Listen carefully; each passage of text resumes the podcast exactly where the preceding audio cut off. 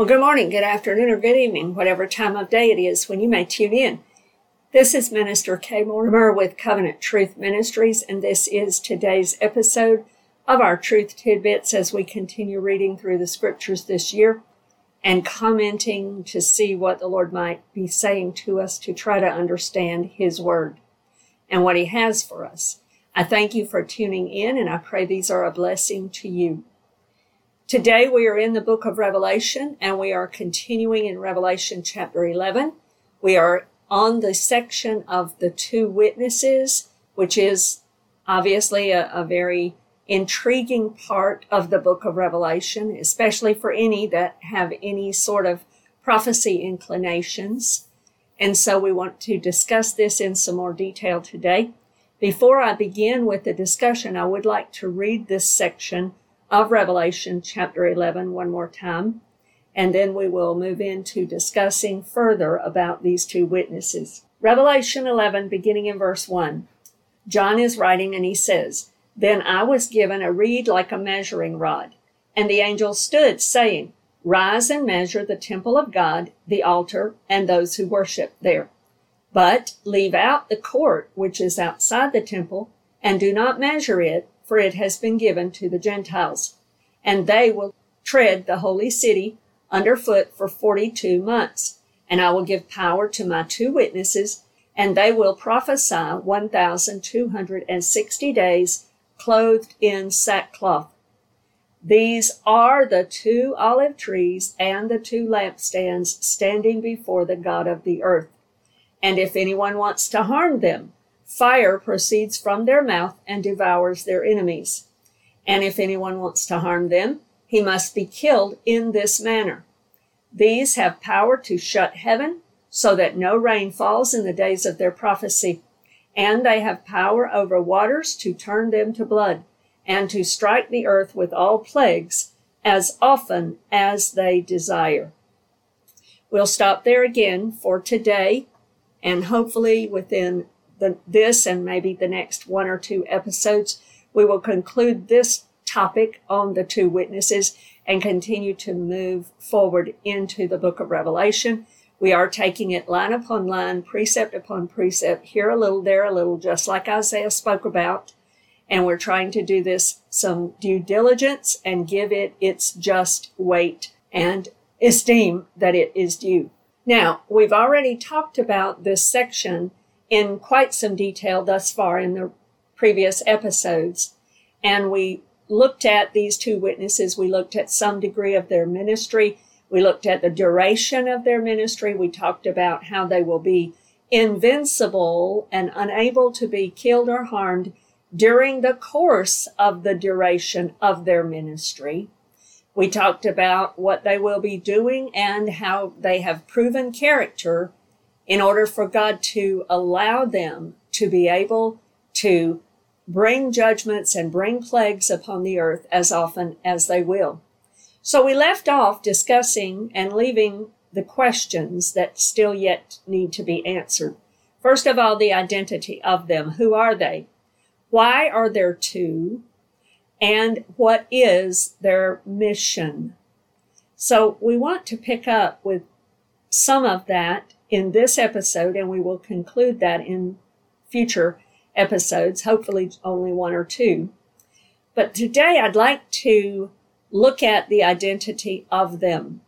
First and foremost, we must observe this principle always in the study of Scripture. We cannot go beyond what is written. In this section, we are given their identity, but we are not given their names. I want to make that distinction. Verse 4 of Revelation 11 gives us their identity, but it does not give us their actual names.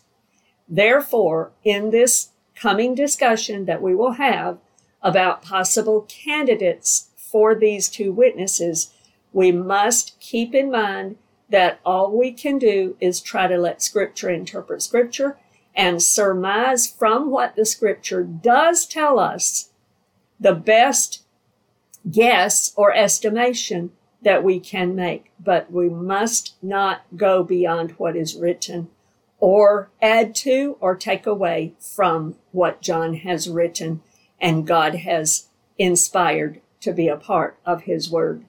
So I want to caution us in this discussion. I do realize that this is controversial and I do realize that there's a lot of curiosity in the midst of Bible students that are intrigued about these two witnesses as to who they are. So we will consider the three primary possibilities and candidates, if you will, and we will look at scriptural bases that may support each and every one, and then we will simply let scripture interpret scripture, and then we will just accept what the scripture says, not go beyond what is written, and realize that God has revealed all that He intends for us to know. And we must be content with that. There are mysteries that are yet to be revealed to us, but God has chosen to give us these details that we will begin to look at and explore. So, as we explore this, keep in mind that these are candidates for this position. There are three primary candidates among most all Bible scholars, Bible prophecy teachers, and serious Bible students, especially concerning the book of Revelation and understanding what it says. So there are three. We believe that two of these three are these two witnesses. However, again, we're given their identity, but we are not specifically in Revelation 11 given their names. So just keep that in mind. Of these three candidates, let's look at each one. The first one we want to look at is Elijah. Now, Elijah was an anointed prophet of God in his day.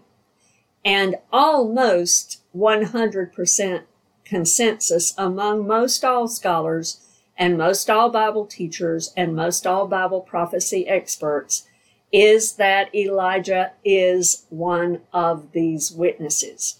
That is almost 100% certain also, which we will see from the scriptures that we are about to read. I'd like to begin by looking at two passages from Malachi. In the book of Malachi, which was in the English Bible, the last of the prophets in our English Bible before we get to the New Testament, in the book of Malachi, chapter 3, beginning in verse 1, it says this Behold, I send my messenger, and he will prepare the way before, before me, and the Lord whom you seek will suddenly come to his temple, even the messenger of the covenant, in whom you delight. Behold, he is coming, says the Lord of hosts. But who can endure the day of his coming? And who can stand when he appears? For he is like a refiner's fire and like launderer's soap. He will sit as a refiner and a purifier of silver, and he will, pur- he will purify the sons of Levi and purge them as gold and silver, that they may offer to the Lord an offering in righteousness. So here we read about the prophetic word that actually we know to be applicable to John the Baptist, who came in the spirit of Elijah. But this is talking about the messenger that God is going to send before he comes. Now, turn over one chapter to Malachi chapter 4. And in Malachi chapter 4, I want to read Malachi chapter 4, verses 5 and 6. Behold, I will send you Elijah the prophet before the coming of the great and dreadful day of the Lord. And he will turn the hearts of the fathers to the children, and the hearts of the children to their fathers, lest I come and strike the earth with a curse. So before I go into discussing more about Elijah here, I do want to make this point. One of the prophetic words about what Elijah will do when he comes is that he will turn the hearts of the fathers to the children and the hearts of the children to their fathers. Now, I believe this has an application, of course, in res- restoration of family and family relationships, fathers and, and mothers and their children and, and so forth. But I also believe that we can understand it this way as well, because in the Old Testament and in most of the scriptures, when we read about the fathers, that can also be applying to the patriarchs, Abraham, Isaac, and Jacob. And so there may be an application here that he is going to restore the Jewish people, the children of Abraham, in the bloodline, in the flesh, to the patriarchs, to the Abrahamic covenant, to the truth, and to the sincerity of the faith of Abraham and the righteousness of Abraham by turning them to the Lord. And the same thing, turning the fathers, the Jewish leadership, to the children to teach them the truth, etc. So during the time of these two witnesses, during the time of their prophetic ministry, they will also be serving alongside and with the sealed that we read about in Revelation chapter 7 that are 144,000 of Jewish men, 12,000 from each tribe. Now, a lot of people talk about lost tribes of Israel today. Well, they're not lost to the Lord. And I don't believe there are really lost tribes per se, but they're certainly not lost to the Lord. He knows exactly who's of the tribe of Levi, tribe of Judah, tribe of Reuben, tribe of Gad, etc. He knows them all.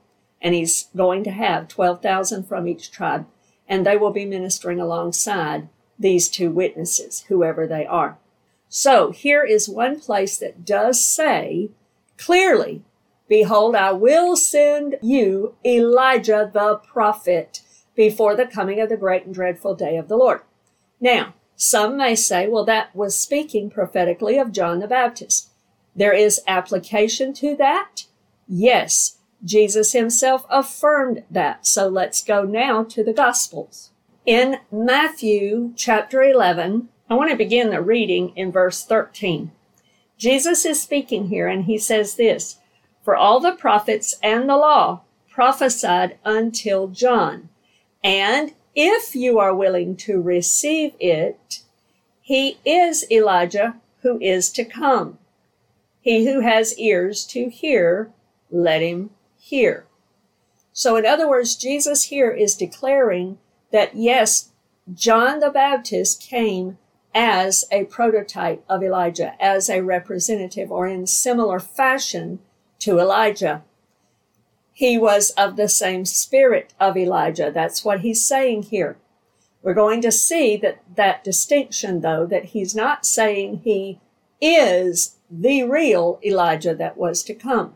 What Jesus is speaking of here is that John came in the spirit of Elijah, which also fulfilled the prophetic word that God gave through Zacharias, John the Baptist's father, at his birth and his circumcision, which you can read in Luke chapter 1, because there was a prophetic word about him coming and operating and functioning in the spirit and power of Elijah.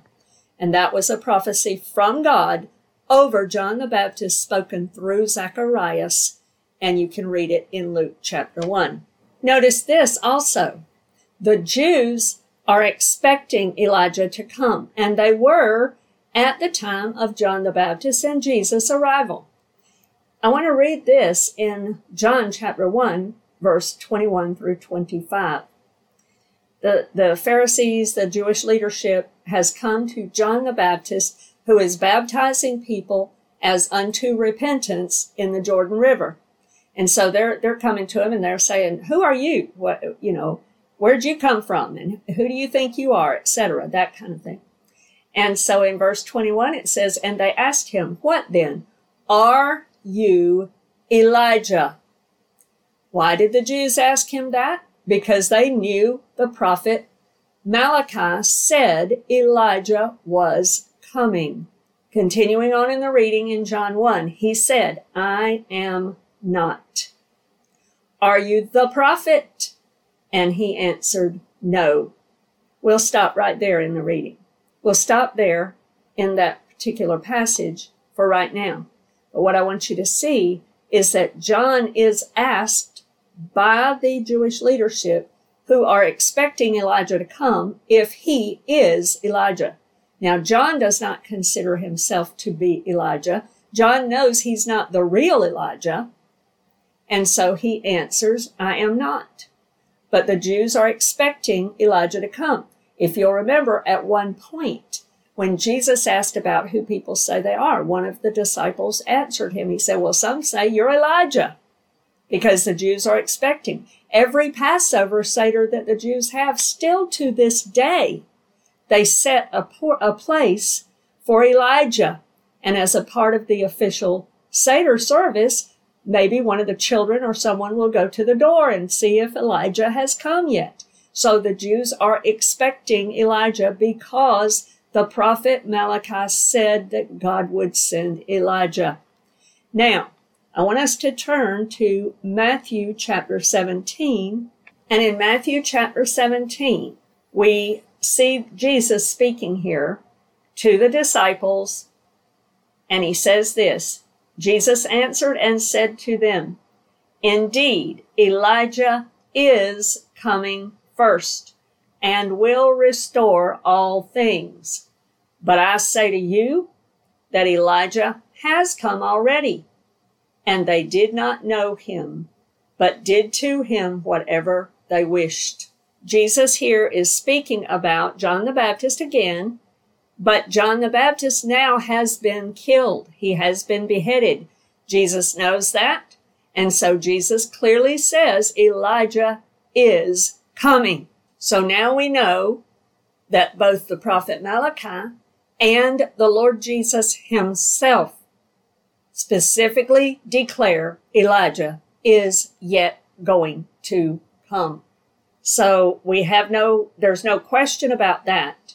It appears with all certainty, although we cannot say absolutely 100%, but for the most part, 99.9% does appear that Elijah will be one of these two witnesses.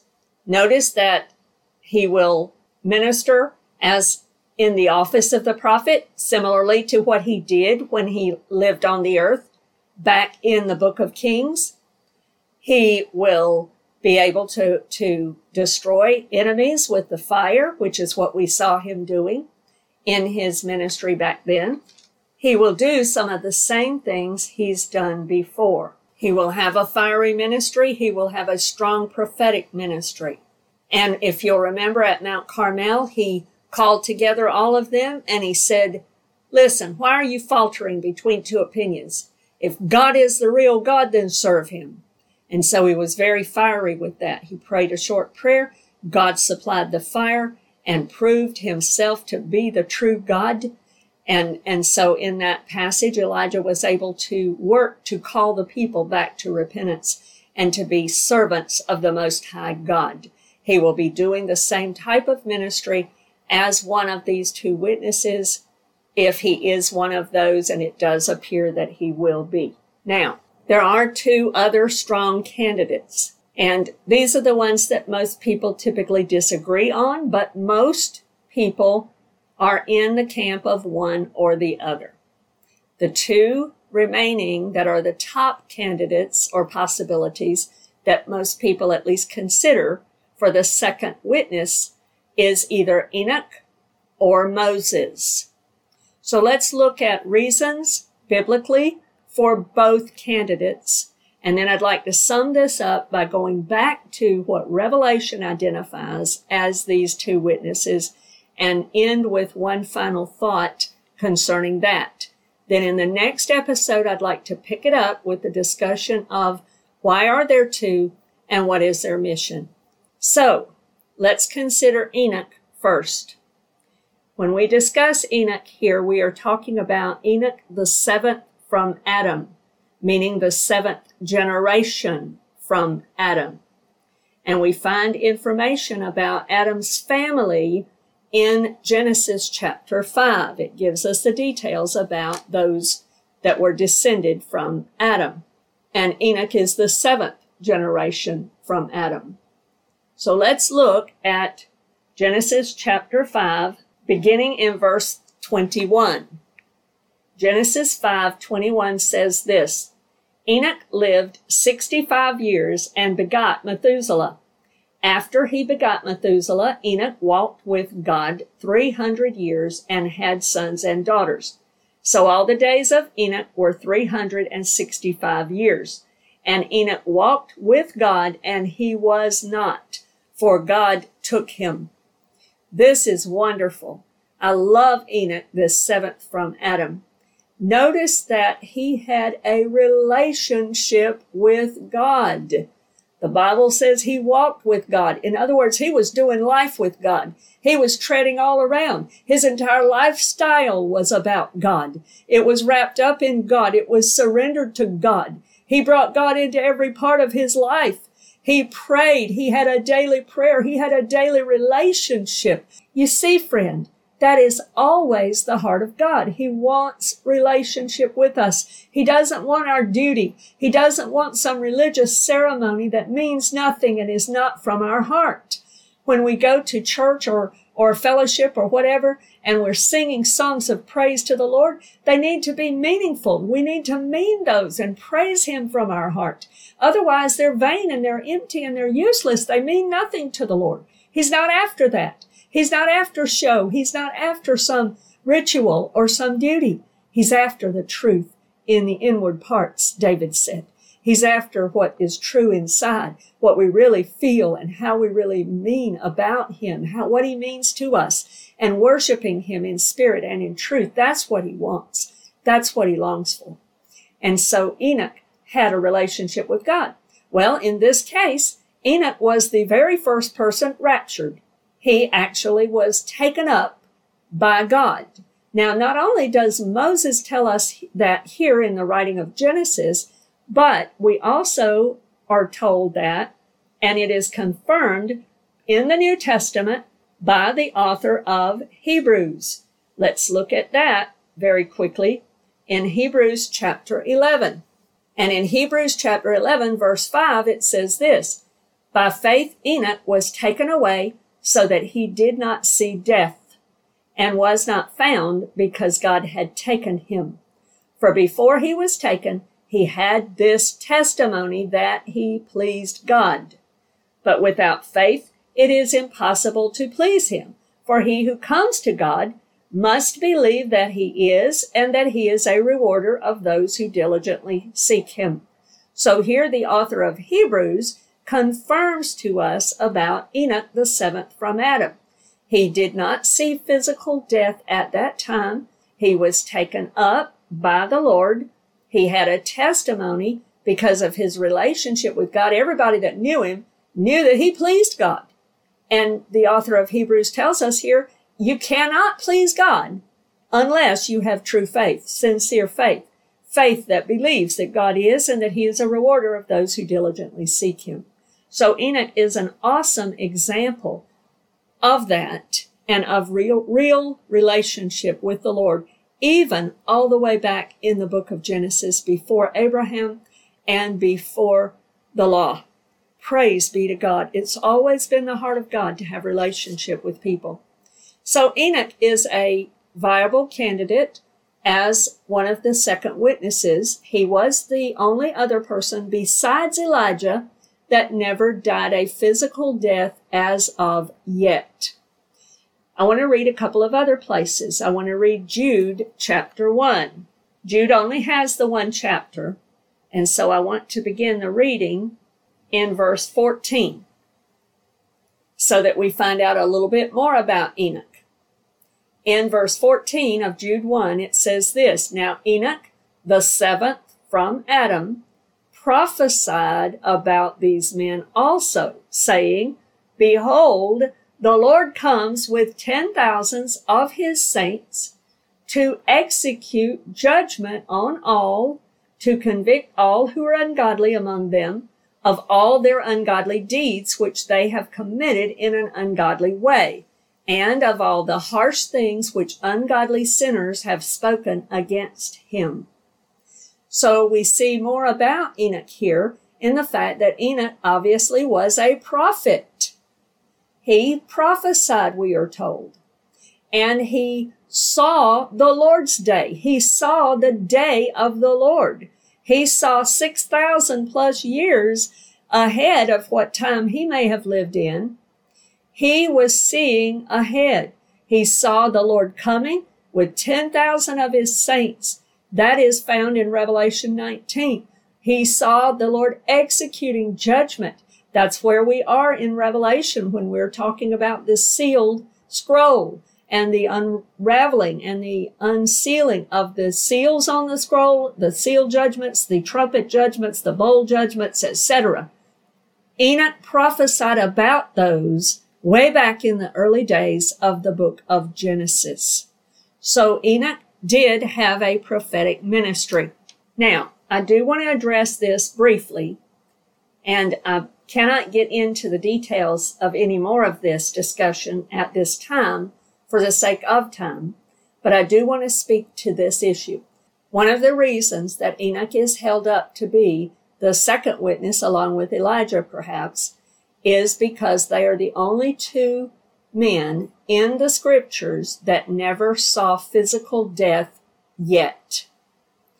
And that is one point that many consider a valid point for supporting Enoch as the second witness.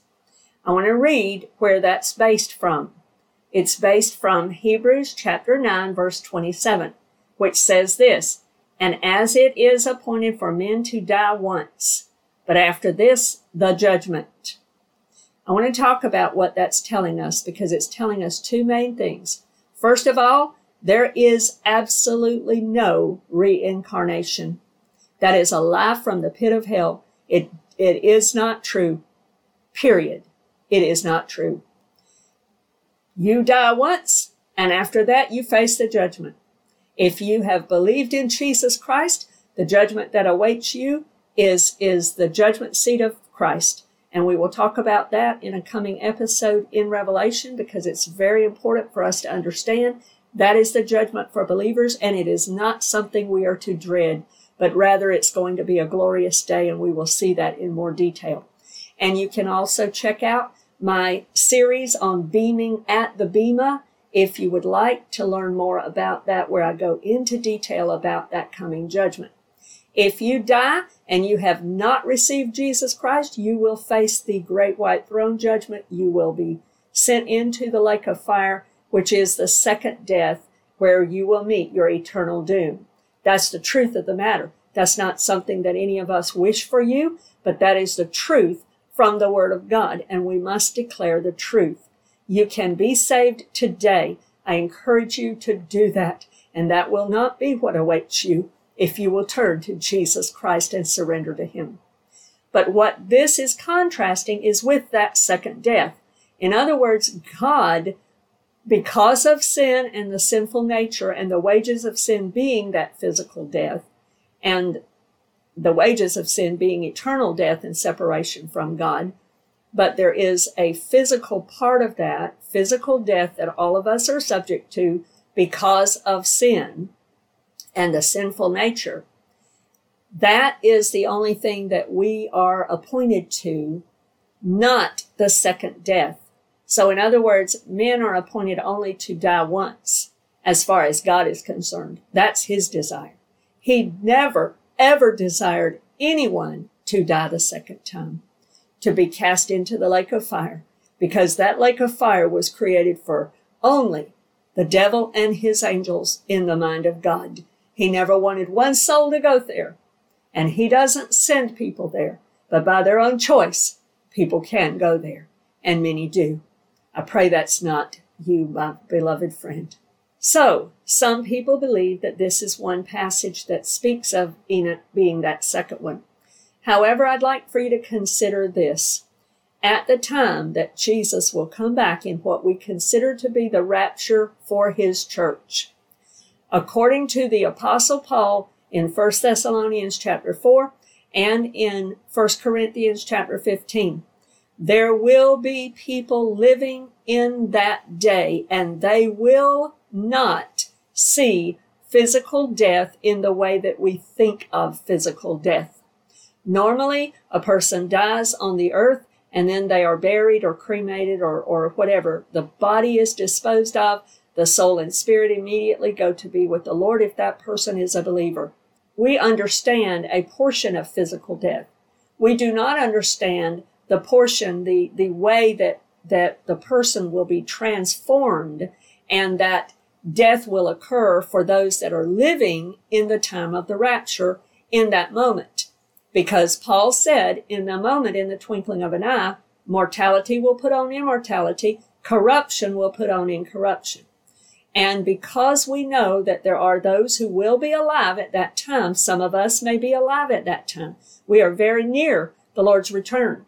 And so we know that those that will be alive at that time will be changed in a moment in the twinkling of an eye, Paul says. So they will experience that transformation from the, through the physical death, if you want to call it that, where mortality puts on immortality, corruption puts on incorruption.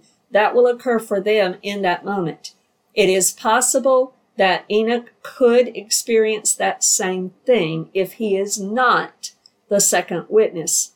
In other words, he could come back, be included in the group of those who are living at that time and experience the transformation then. That's all I'm saying. I'm throwing that out as a comment for consideration. So I've simply tried to give you the scriptural bases that can support Enoch, and many people believe Enoch to be that second witness.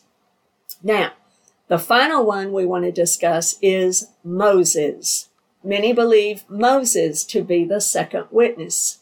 Let's consider some reasons why. Moses was a man of God. He was a deliverer. He did, in fact, die. His burial spot is unknown. We find that to be true in Jude chapter 1, for instance. In Jude 1, we also see that Lucifer or Satan is arguing with Michael over the body of Moses because Moses is dead. The Lord came to Joshua in Joshua chapter 1 and the Lord said definitely, Moses, my servant is dead. You can read that for yourself in Joshua chapter 1.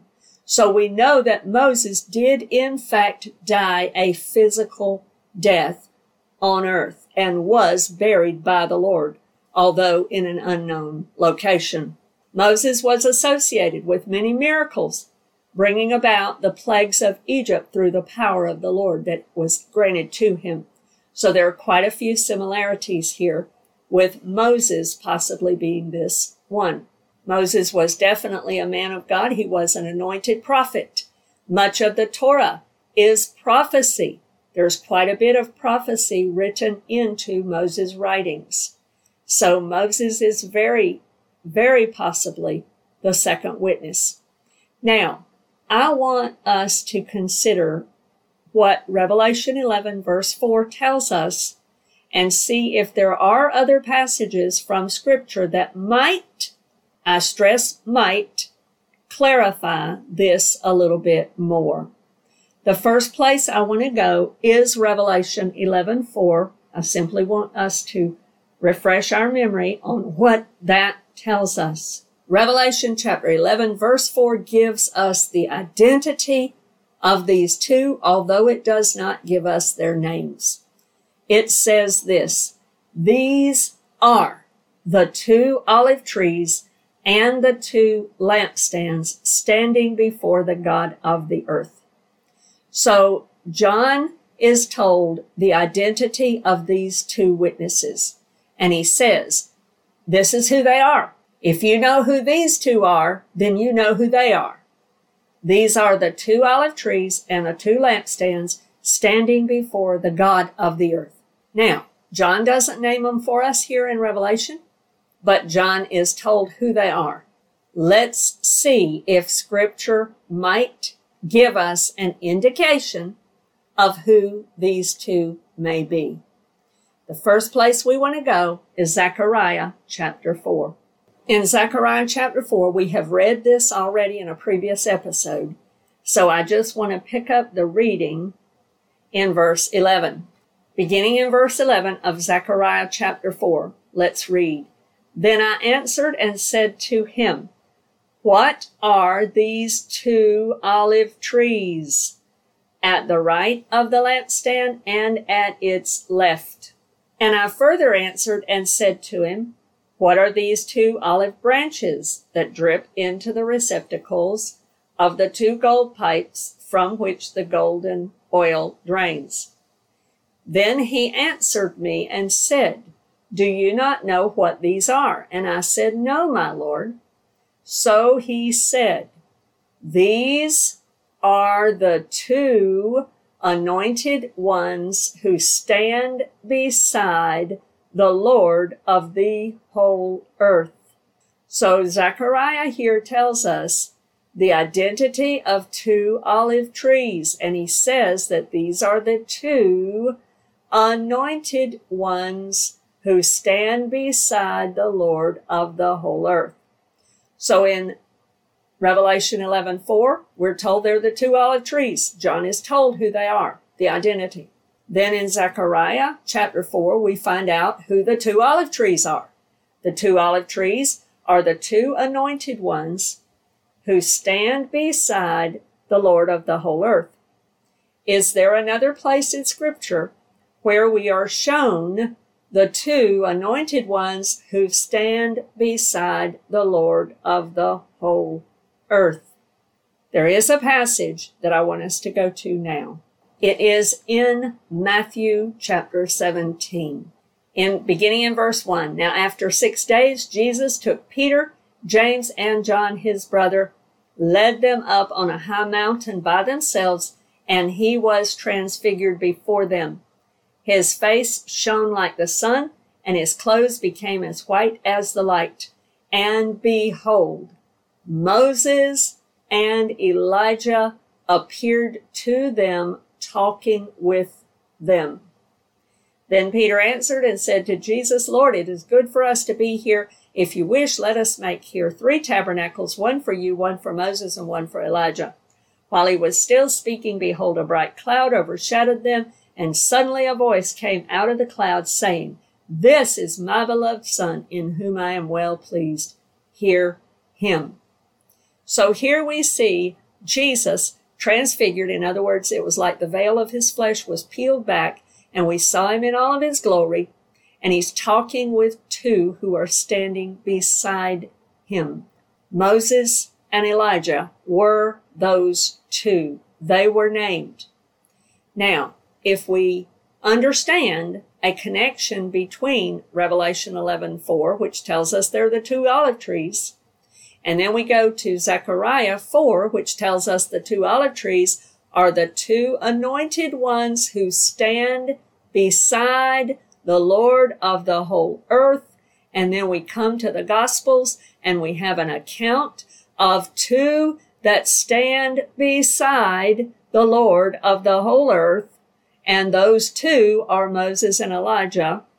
Then it appears to me that that is a strong indication that these two witnesses may very well be Moses and Elijah.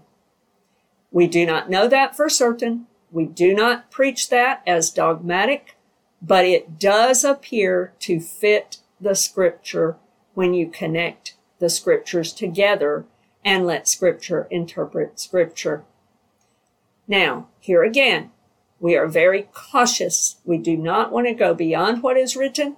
The main point is not identifying their names, but identifying their purpose, identifying and understanding why there must be these two and what their mission is. That we will take up in the next episode. And I pray that these are being a blessing to you and Lord willing, you can join us again for future episodes of Truth Tidbits. God bless you in Jesus' name. Amen.